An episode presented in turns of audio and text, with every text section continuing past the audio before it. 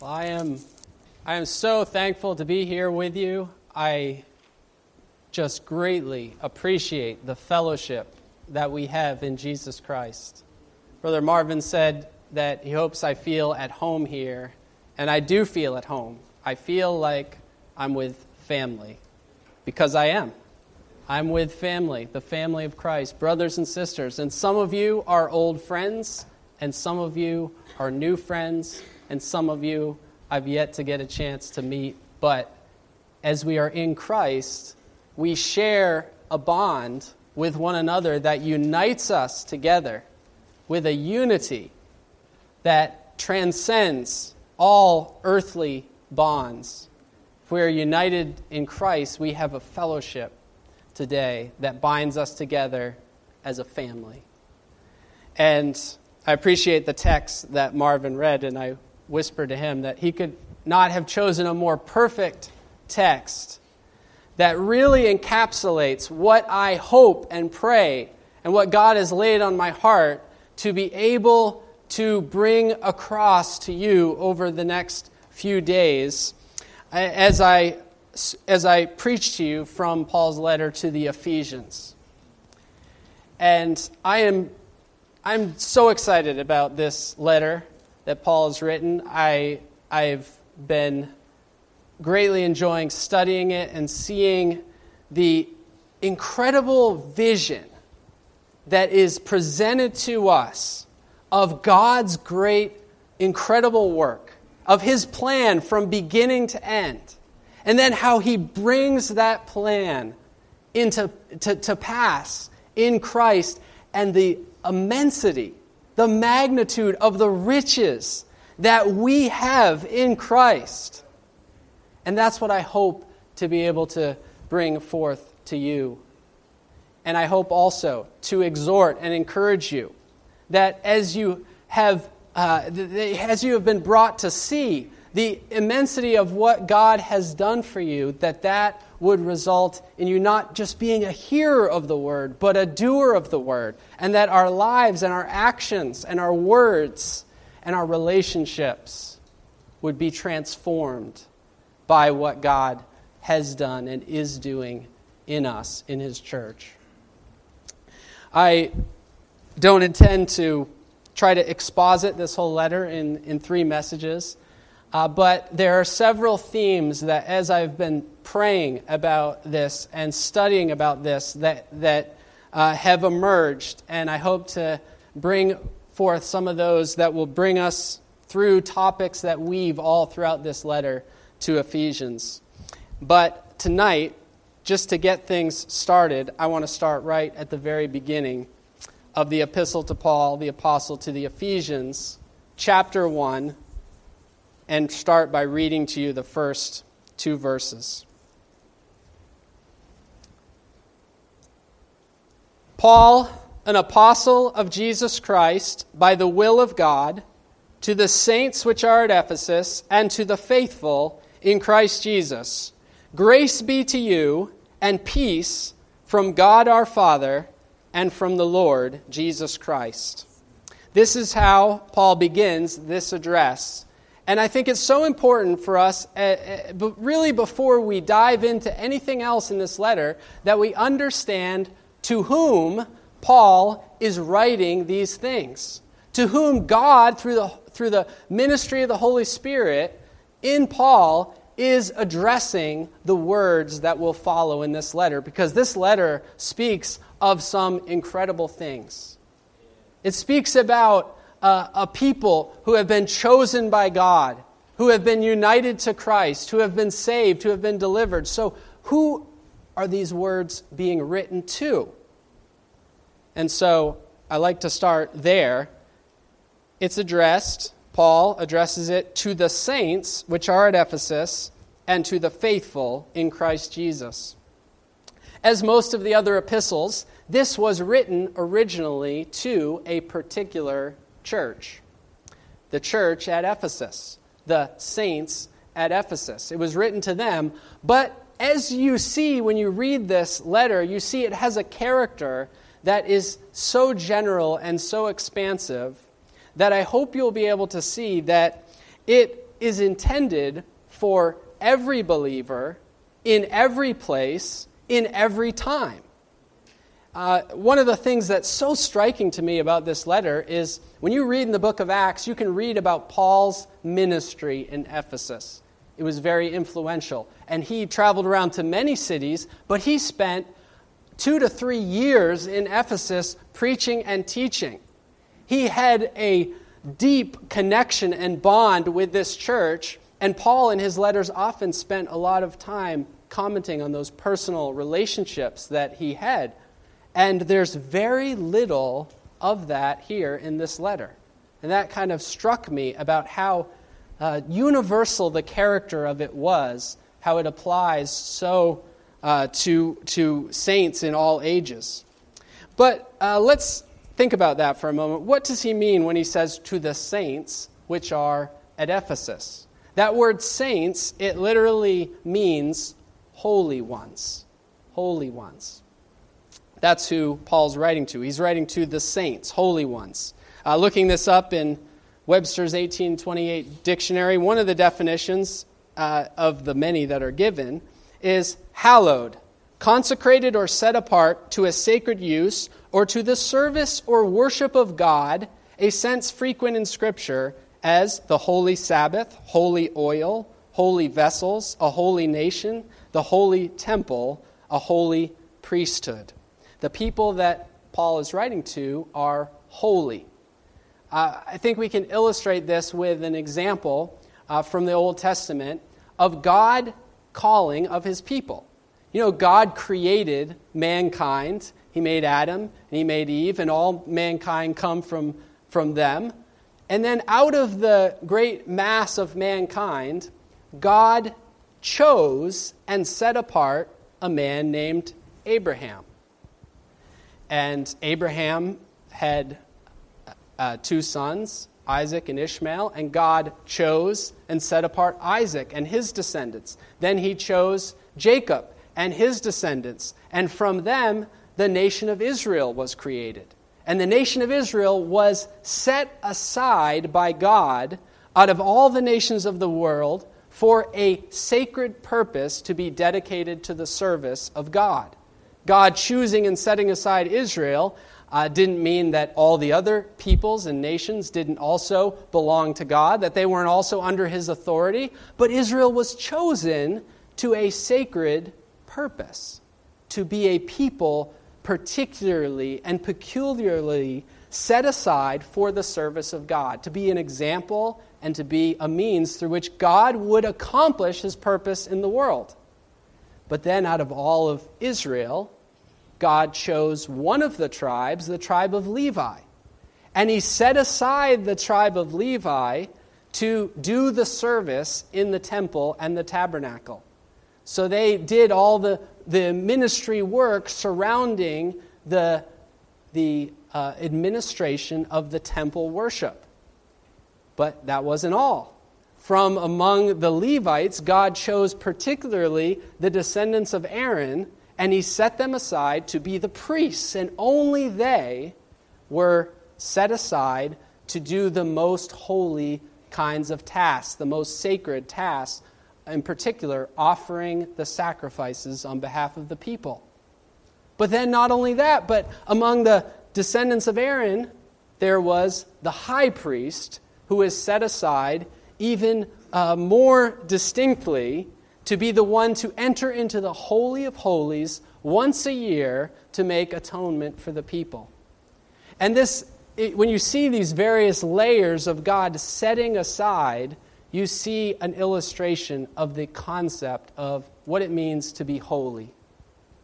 To be holy means to be set apart from common use and dedicated to a sacred purpose.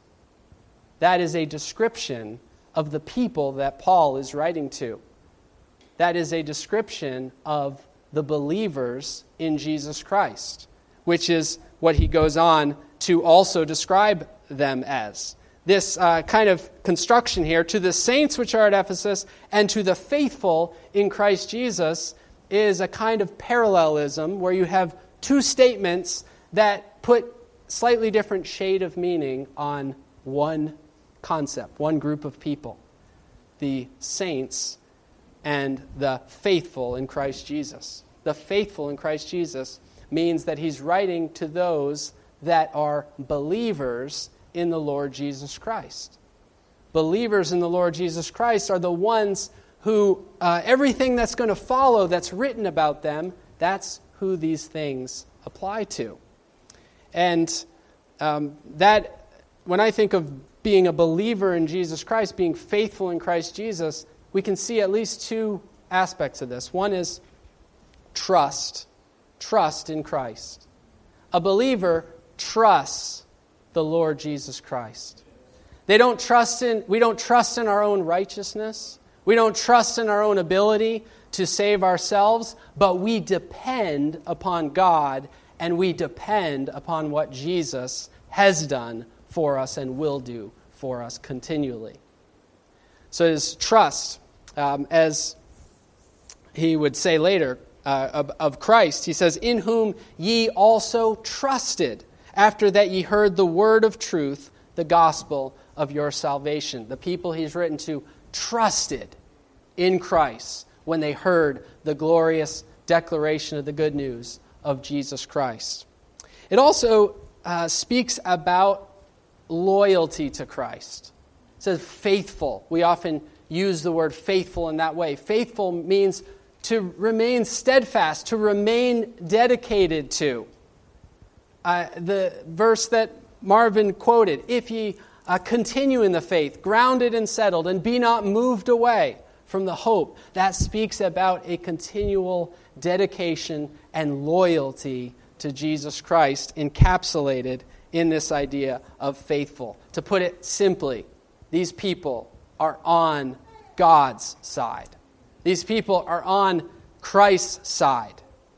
And we'll see as, as this unfolds, I hope you'll see that there's, that there, there's another side in this grand conflict that's going on that forms the backdrop of this. The people he's writing to are on the side of Jesus Christ. They're not perfect. They're, they're fallen. They're in need of, they, they were in need of great salvation and deliverance, but they're on the side of Jesus Christ. And this is who it's writing to. So it's writing to you. If you today are a believer in Jesus Christ, these words are for you that they were written that they were inspired by God through Paul to come to us today that we might receive comfort, encouragement, exhortation, that we would know the magnitude of what God has done for us, and that that would transform our lives to be more and more fully manifesting the life of Christ in us and in our churches.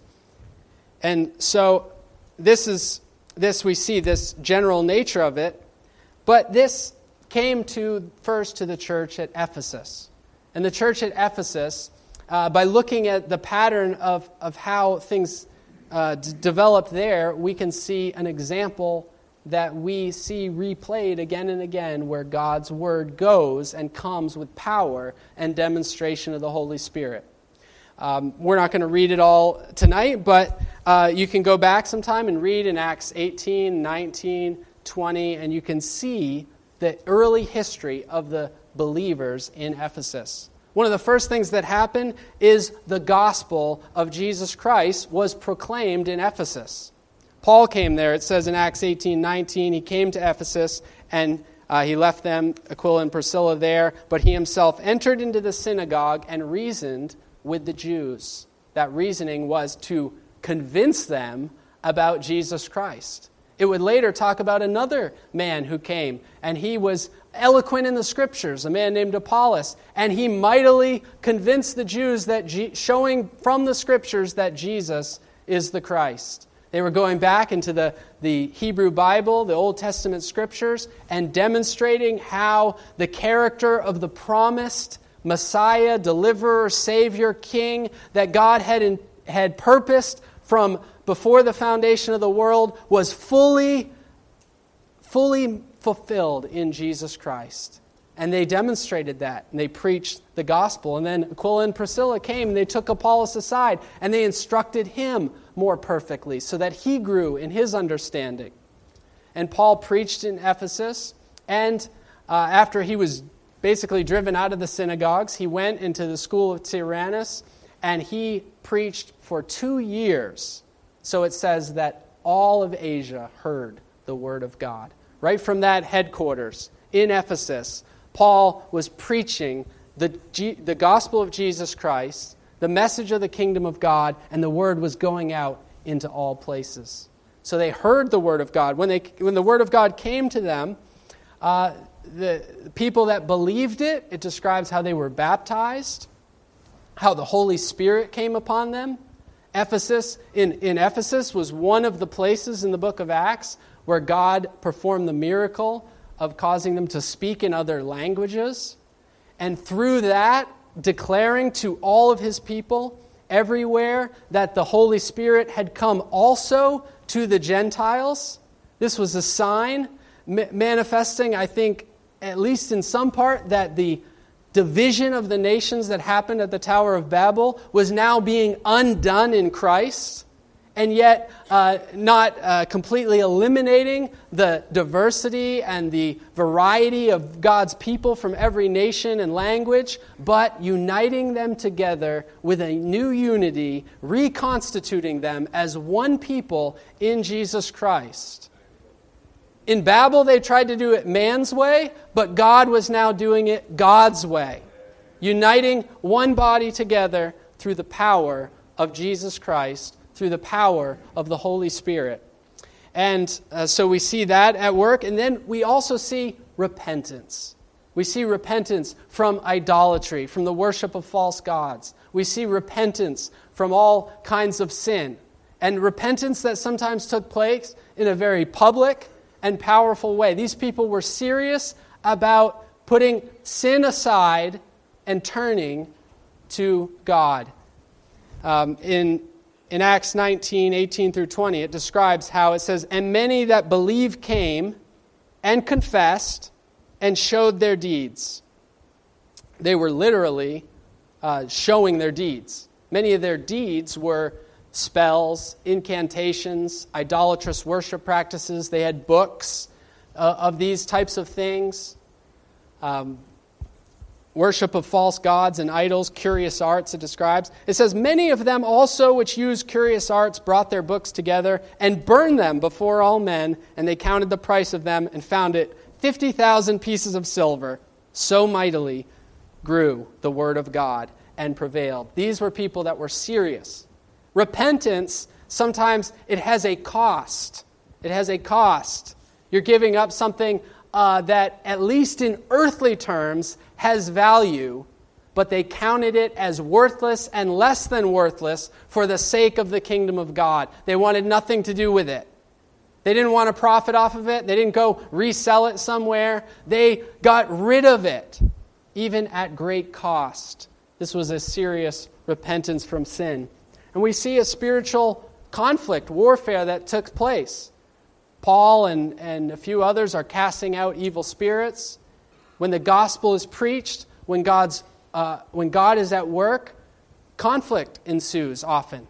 And they run into conflict with idolatry in the city. This was a great city of idolatry, worship of the goddess Diana. And they had, an, they had a giant temple to her there. It was one of the wonders of the ancient world. And there were craftsmen that made their living off of selling idols to Diana. And when Paul comes along preaching and preaching that there's no God but God, that there's no king but Jesus, and that you're not to worship these idols, they started losing business. And that brought about conflict. But it says, mightily grew the word of God and prevailed. And this resulted here in Ephesus of establishing a new community founded on Jesus Christ. And they, they have a, an amazing history. But their history is not unlike our histories. It's not unlike the experiences we've had. We may not uh, be exactly the same in all the particulars, but anywhere you have a community of God's people brought together, There was the gospel was preached. Repentance resulted. Faith resulted when God's Spirit worked in their hearts to open up their eyes and their ears to receive the Word of God. And, and that, resulted, that often results in conflict with the powers of the devil and the powers of this world. And it brings about the, the formation of a new community established in Jesus Christ. One of the topics that we see in the background behind much of what's happening in Ephesians is this idea uh, that we might call spiritual warfare or spiritual conflict or a, a, great kind of cosmic conflict that's been going on from very early in history for thousands of years. And, it, and it's in the background of this. Uh, one of the most famous and prominent verses about this is late in Ephesians, Ephesians 6 11 and 12. He says, Put on the whole armor of God, that ye may be able to stand against the wiles of the devil. For we wrestle not against flesh and blood, but against principalities, against powers, against the rulers of darkness of this world, against spiritual wickedness in high places. Hmm. Paul Paul's view of the world was one that acknowledged the reality of the supernatural. We live in a very materialistic age, so, so some of these things can sound strange to us, but they are very real. And Paul believed they are very real, and Jesus believed they are very real, and we ought to believe they're very real. We wrestle not, he says, against flesh and blood but against principalities and powers, against the rulers of darkness of this world. That the, the primary conflict that we have in this world is not a material one, it's not a flesh and blood one. There are those kinds of wars and those kinds of conflicts, but the kingdom of God is, is marching on the offense against spiritual wickedness in high places. When Christ came to this earth, to accomplish his mission, it was to overthrow the powers of darkness, the spiritual wickedness in high places. And his victory over these things comes out again and again and again in the letter to the Ephesians. So I, so I want us to consider, just to have in our minds, in our imagination, a vivid picture that is revealed to us through the Bible of what is going on and therefore, what is the greatness of what Christ has accomplished? Um, first of all, we see from statements like this and others that there are other spiritual beings that exist in this cosmos. These are created beings. There is only one uncreated God, Father, Son, and Holy Spirit, but God has created other beings. Uh, think about in the, in the Old Testament, uh, other places, maybe in Revelation, anytime you see a scene of the throne of God, what do you see? God is always surrounded by beings. God is sometimes called the Lord of hosts. I think that refers to armies at times, the Lord of armies. God is surrounded by, by the heavenly host. He's surrounded by cherubim or seraphims that are surrounding his thrones. These are not humans, these are other beings that God has created. And yet they're invisible to us, they exist in the spiritual realm. Uh, back from the very beginning, in the garden in Eden, remember the serpent comes to Eve and begins to try to tempt mankind into sin and rebellion against God. You see that that, that conflict was already in existence going back to the very beginning of man's history. Rebellion already existed in, in the universe.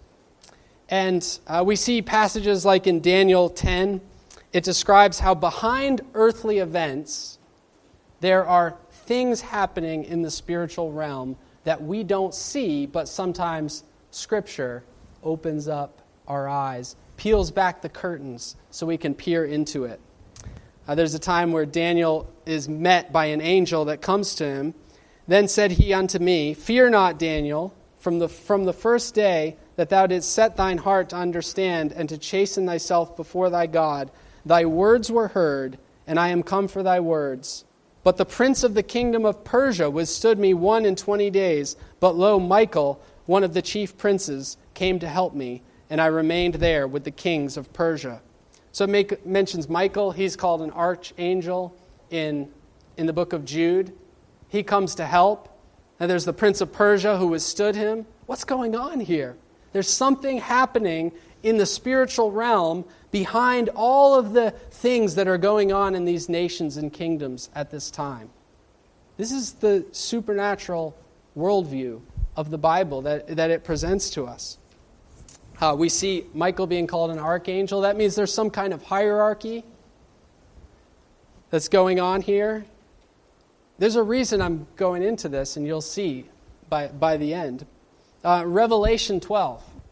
It records how after the ascension of Christ, after his resurrection, and he ascended, and he's taken up to heaven, it says, then there was war in heaven.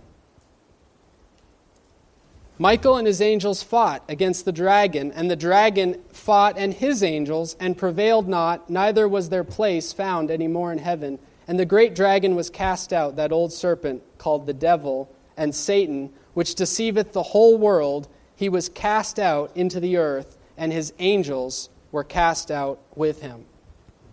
I also think of the story of Elijah when he was in the city of Dothan, and he's surrounded by his enemies, and his assistant is worried for him. He's like, What are we going to do? I see, I'm looking out on the hills, and I see that the, the armies are surrounding us. And, and Elisha prays, God, open his eyes. He says, Greater are they that are with us than, are, than that are with our enemies. And God opens his eyes just for a moment, and he sees that surrounding them are multitudes of angels. And we see that sometimes, though, though often invisible to us, that, that what is going on in that spiritual realm is of greater significance either, even than we realize. And this, this conflict has raged on for thousands of years. And if we understand it, we can understand the importance of what, what Christ has done, of what his um, ascension to the right hand of the Father being put far above all principality and power what that means. Uh, we also know that these spiritual wickedness in high places, they have a leader, don't they? The devil. Uh, the devil's real. This isn't just a figment of people's imagination. This isn't just a psychological concept. He is a real being. He's described in Scripture as uh, one who wanted to be like the Most High, wanted to exalt his throne above all the other angels.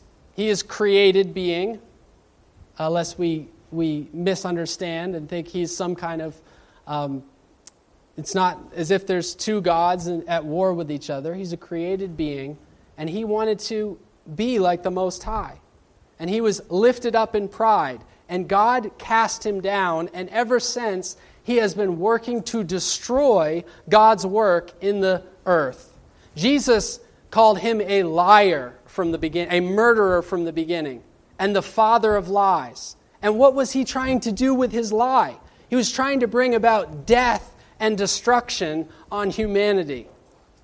And so, if we, if we can have this picture in our mind of this struggle, of this conflict that's been going on, it can give context to the significance of what Christ entered into when he came to this earth and he took on flesh and he was tempted and he was opposed.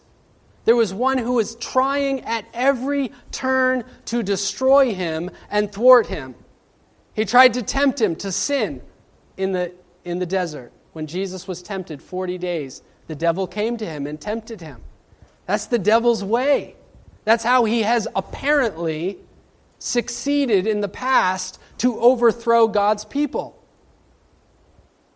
In the time of, of the nation of Israel, the ancient nation of Israel, there was a prophet, a foreign prophet named Balaam, who was hired to curse Israel. And multiple times he was hired to curse Israel, and he couldn't do it. God always overruled what he was being asked to say, and instead he spoke about God's favor on them and God's great purpose for them. But Balaam ultimately did come up with a way to bring harm and destruction upon the people of God. He tempted them to sin and thereby bring about God's own wrath and judgment on them. Satan tried to do that with Jesus, and he failed because Jesus overcame every temptation, and he overcame it by the Word of God. And then he tried to oppose him at every turn until ultimately he tried to defeat him in the most direct and powerful way, and that was by having him publicly executed in front of the entire people. It says that the devil entered into Judas to betray him. See, behind what was going on among the people, the human instruments, Pilate, Herod, the chief priests, the leaders of the people, Judas betraying Jesus, all that was going on. The devil was at work thinking that he could destroy Jesus and put an end to the purpose and the plan of God. But as we know, God, God, God's wisdom is so far beyond anything that could ever oppose him. He didn't understand what he was doing. In the very uh, act of the crucifixion of Jesus, what he thought, what the devil thought was his victory over Jesus, was his utter destruction and defeat. It says, if the princes of the world knew they would not have crucified the Lord of glory. See, they didn't un- he didn't understand. God, God's wisdom over, overruled everything that, that they tried to work against him. And in fact, the very plan and purpose of God to save his people from their sins, to bring about our deliverance, was being worked even in those events.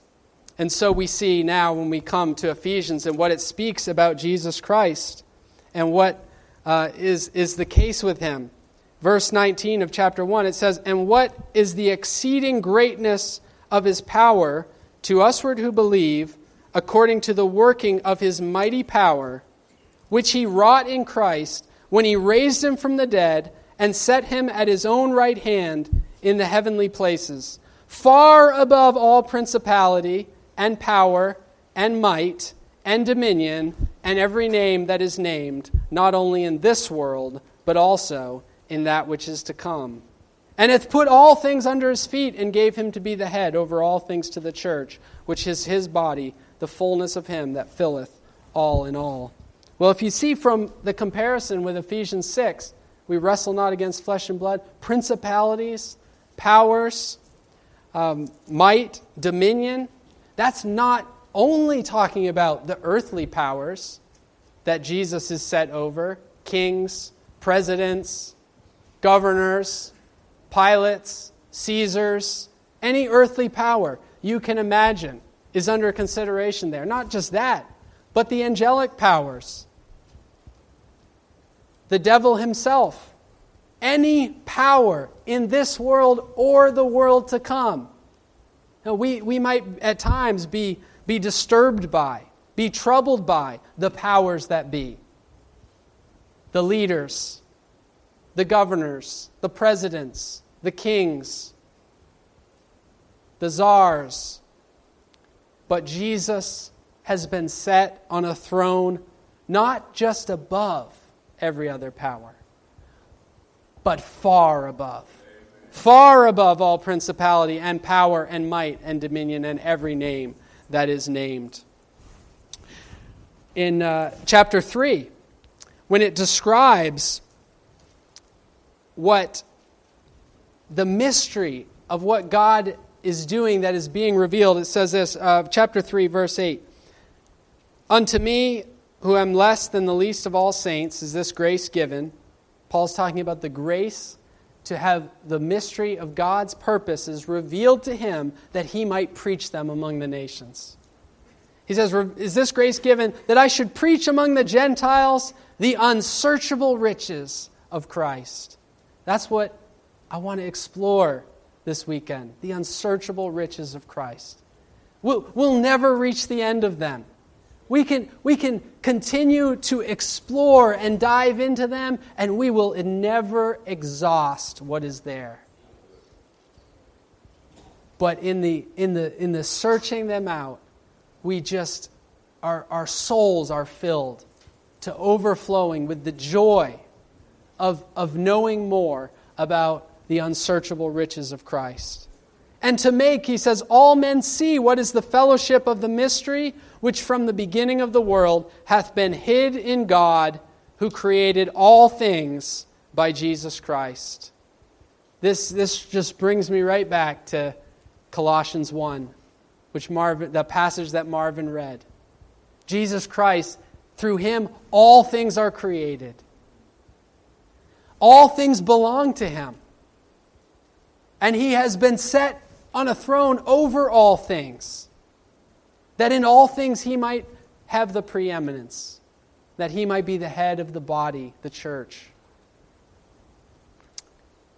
The fellowship of the mystery, which is from the beginning, to make all, all men see what is the fellowship of the mystery, which from the beginning of the world hath been hidden God, who created all things by Jesus Christ, to the intent that now unto the principalities and powers in heavenly places might be known by the church the manifold wisdom of God. See, what God is doing, it, its impact is not just on earth, it, its impact of Christ's work and his work in the church is echoing out into the heavens itself, that the principalities, the powers, they're hearing it, they're seeing it manifested, they're seeing it, and it is redounding like a, symphony to the glory of God.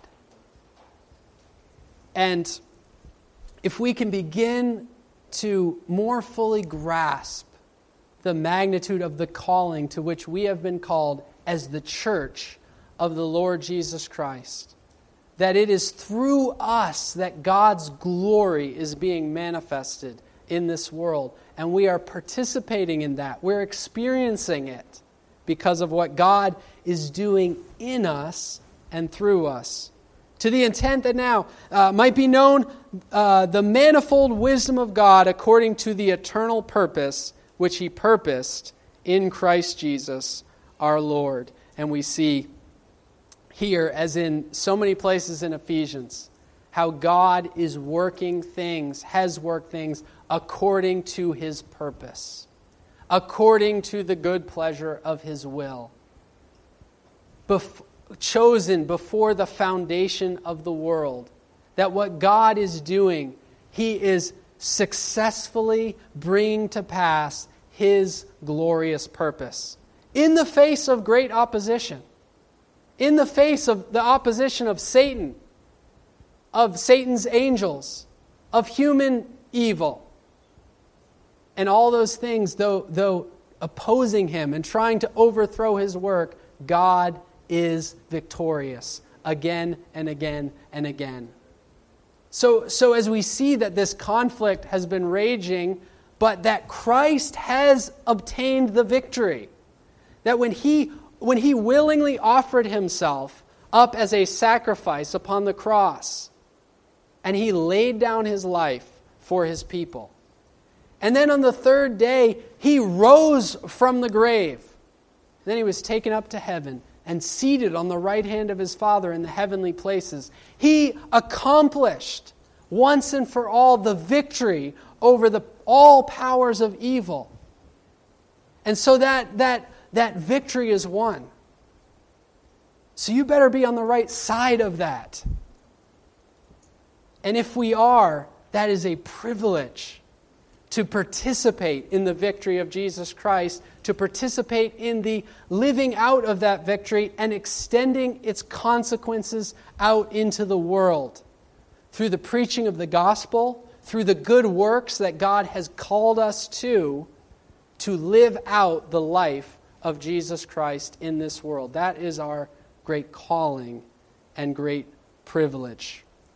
In 1 Peter 3:22, he, he says this of Jesus, he has gone into heaven and is on the right hand of God, angels and authorities and powers being made subject unto him.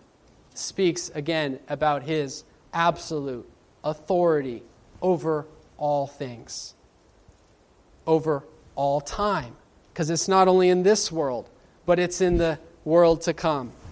And so if you are on Christ's side, if you are on Christ's side, then you are empowered and called to both fight and to win in the spiritual conflict that we are part of. With confidence, knowing that the victory is, in effect, already won in Jesus Christ. And any victory we will have, we will have in Christ. We will have it in Christ. Not by our own strength, not by our own wisdom, our own abilities, but by and through our relationship with Jesus Christ, from which all of the spiritual blessings that we have flow. All of them that we have, we have because of our position in Christ. 2 Corinthians 10 3 through 5 says this For though we walk in the flesh, we do not war after the flesh. For the weapons of our warfare are not carnal, but mighty through God to the pulling down of strongholds, casting down imaginations and every high thing that exalteth itself against the knowledge of God, and bringing into captivity every thought to the obedience of Christ. And then Ephesians 6 13. Wherefore, he says, Take unto you the whole armor of God that you may be able to withstand in the evil day, and having done all, to stand. I'll just wrap up with this um, one, I won't say short, but final thought. And that's about what this is, what, what God's plan is aiming at as it is described to us in the letter to the Ephesians. In Ephesians 1, verse 10, he says that in the dispensation of the fullness of times, he might gather together in one all things in Christ, both which are in heaven and which are in earth, even in him.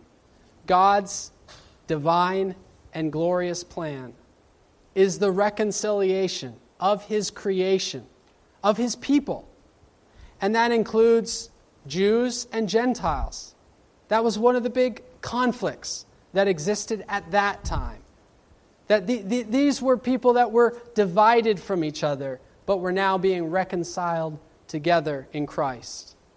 It also talks in here about, about husbands and about wives, about servants and masters, about parents and children. And we can extend it out rich and poor, barbarians and civilized. People from every nation, from every family, from every background, from every socioeconomic status. God is in Christ uniting his people together. And not only uniting his people together as one people, but as it, as it speaks of here, even to the point of uniting heaven and earth itself together. Uniting heaven and earth. That, that, uh, that the very dwelling place of God is spoken of as being here on earth. And so we are going to be called again and again through this letter to the Ephesians to live out the unity to which we have been called to because that unity is to be a dwelling place of God here on earth, as it says in Ephesians 2. He says, uh, Ephesians 2, verse 19 Now therefore ye are no more strangers and foreigners, but fellow citizens with the saints, and of the household of God, and are built upon the foundation of the apostles and prophets, Jesus Christ himself being the chief cornerstone, in whom all the building fitly framed together groweth unto an holy temple in the Lord. What is the temple? The temple was God's dwelling place on earth. We know God dwells in heaven. And yet, God gave them the temple on earth as a symbol of what was in the heavenly reality. Everything in the temple signified what was going on in heaven. And then, when they had created those things, when they had built them according to God's command, God's presence, it came down and his glory filled that place. The temple is the place where God comes to dwell and to meet with his people. It's a holy place, it's a sacred place. Another illustration of that holiness we were talking about, we can see right here in, in this place. You know, when we, when we walk through the doors of this building, um, you know, we set aside some of the cares and the concerns that we're going to have to go back to later and, and deal with in our lives. We set them aside so that we can focus on fellowshipping with one another, so that we can focus on worshiping God and enjoying the community that God has made us part in. And we're able to, to walk through those doors into a place that is special, that is set aside. And then I, I was struck as I was walking in there's a door between here and there, and in big letters, sanctuary. As you walk, and, and then as we walk through those doors, we step again into an even more set apart place. Because it is in here that we bow our heads, we pray to God. It's in here that we lift up the songs, the hymns, and, and, we, and we listen to the preaching of God's word and what we're here for. What we're here for, even though uh, it is special to have that fellowship with one another. And it's great to be able to sing and lift up those beautiful songs and be encouraged and edified by them. And it's good to be able to hear God's word and to learn and to be taught and, and to be encouraged and corrected and exhorted. And, and all those things are, are wonderful. But they are made most wonderful by the fact that we are here most of all to be in the presence of God, to enter into His presence, because when we come together here, God comes and meets with us. And that's what Paul writes about here. He says, In whom all the building fitly framed together groweth unto an holy temple in the Lord. He's not talking there about a physical building. He's talking about the people of God. That God has come and made his dwelling place in his people, in whom ye also are builded together for a habitation of God through the Spirit.